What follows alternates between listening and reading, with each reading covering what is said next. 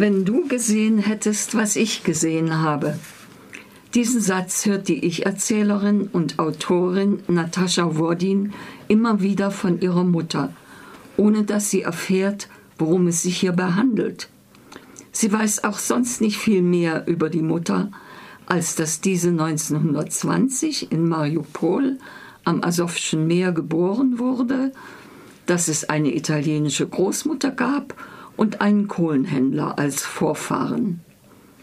Das ändert sich von dem Tag an, als sie die wenigen Daten der Mutter, mehr als Spielerei, 2013 in eine russische Suchmaschine eingibt. Hier erfährt sie nach und nach, vor allem durch die Mithilfe eines sehr engagierten Russen, dass sie aus einem großbürgerlich adligen Haus in Mariupol stammt, dass sogar ein bekannter Autor und ein berühmter Opernsänger zu ihrer Familie gehörten. Und sie kann sogar per E-Mail und Telefon Kontakt zu den wenigen verbliebenen Verwandten aufnehmen. Das Buch Sie kam aus Mariupol schildert diesen Prozess der Aneignung einer unbekannten Herkunft in vier Teilen. Der erste Teil, spannend wie ein Krimi, berichtet von der Suche per Internet und Telefon. Der zweite Teil stützt sich auf die bei Verwandten in Sibirien gefundenen Tagebücher ihrer Tante Lydia, der Schwester der Mutter, in dem man vor allem einen Eindruck von den Jahren nach der Revolution und dem Umgang der neuen Herren mit der Bourgeoisie gewinnt. Ich zitiere. Eines Tages erscheinen Leute aus irgendeinem Komitee, um die Überreste bourgeoisen Eigentums ganz legal zu konfiszieren. Die gute Tonja hat die lebenswichtigsten Dinge in einer großen Truhe verstaut und erklärt den Herren, dass der Inhalt dieser Truhe ihr persönliches Eigentum sei. Ihr, der Proletarier, Proletarierin, dürfen sie nichts wegnehmen.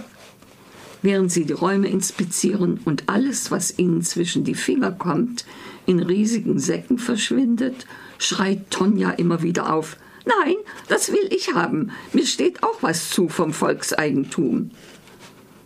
Die Möbel und Teppiche werden auf Pferdevorwerke geladen, auch Lydias geliebte Tromos. Die Lüster werden von den Decken, die Vorhänge von den Fenstern gerissen. Zuletzt wird auch der Flügel hinausgetragen. Für immer, schreibt Lydia, verschwindet die Musik aus dem Haus. Zitat Ende.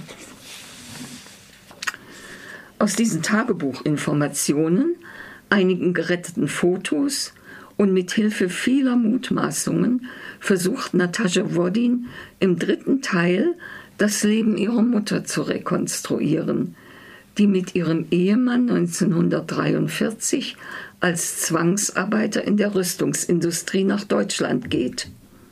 Ob sie der Verfolgung durch die Russen entkommen wollten oder verschleppt wurden, kann man nicht mehr herausfinden.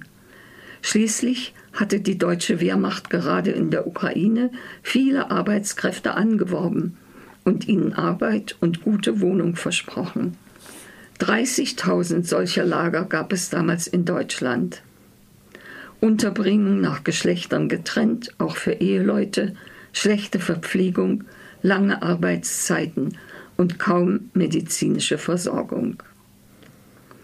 Schließlich beschreibt die Autorin im vierten Teil ihre eigene Kindheit in einem Lager für Displaced Persons in der Nähe von Nürnberg. Als Feinde, Asoziale oder Gesocks von den Deutschen verachtet und sozial isoliert. Die Mutter entzieht sich diesem für sie unerträglichen Leben durch Freitod im Wasser der Regnitz. Das Buch ist weder nur Bericht noch nur Roman. Es ist das aufregendste und an Informationen reichste Buch, das ich in den vergangenen Monaten gelesen habe, zumal es durch seine Sprache, oft sachlich, manchmal lyrisch, ein großes Lesevergnügen bereitet. Wegen seiner Informationen über die Zeiten des Stalinismus, des Krieges und der Nachkriegszeit aus einer ungewohnten Perspektive wünsche ich ihm viele Leser. Es war Natascha Wurdin. Sie kam aus Mariupol. Rowold 2017, 360 Seiten, 19,95 Euro.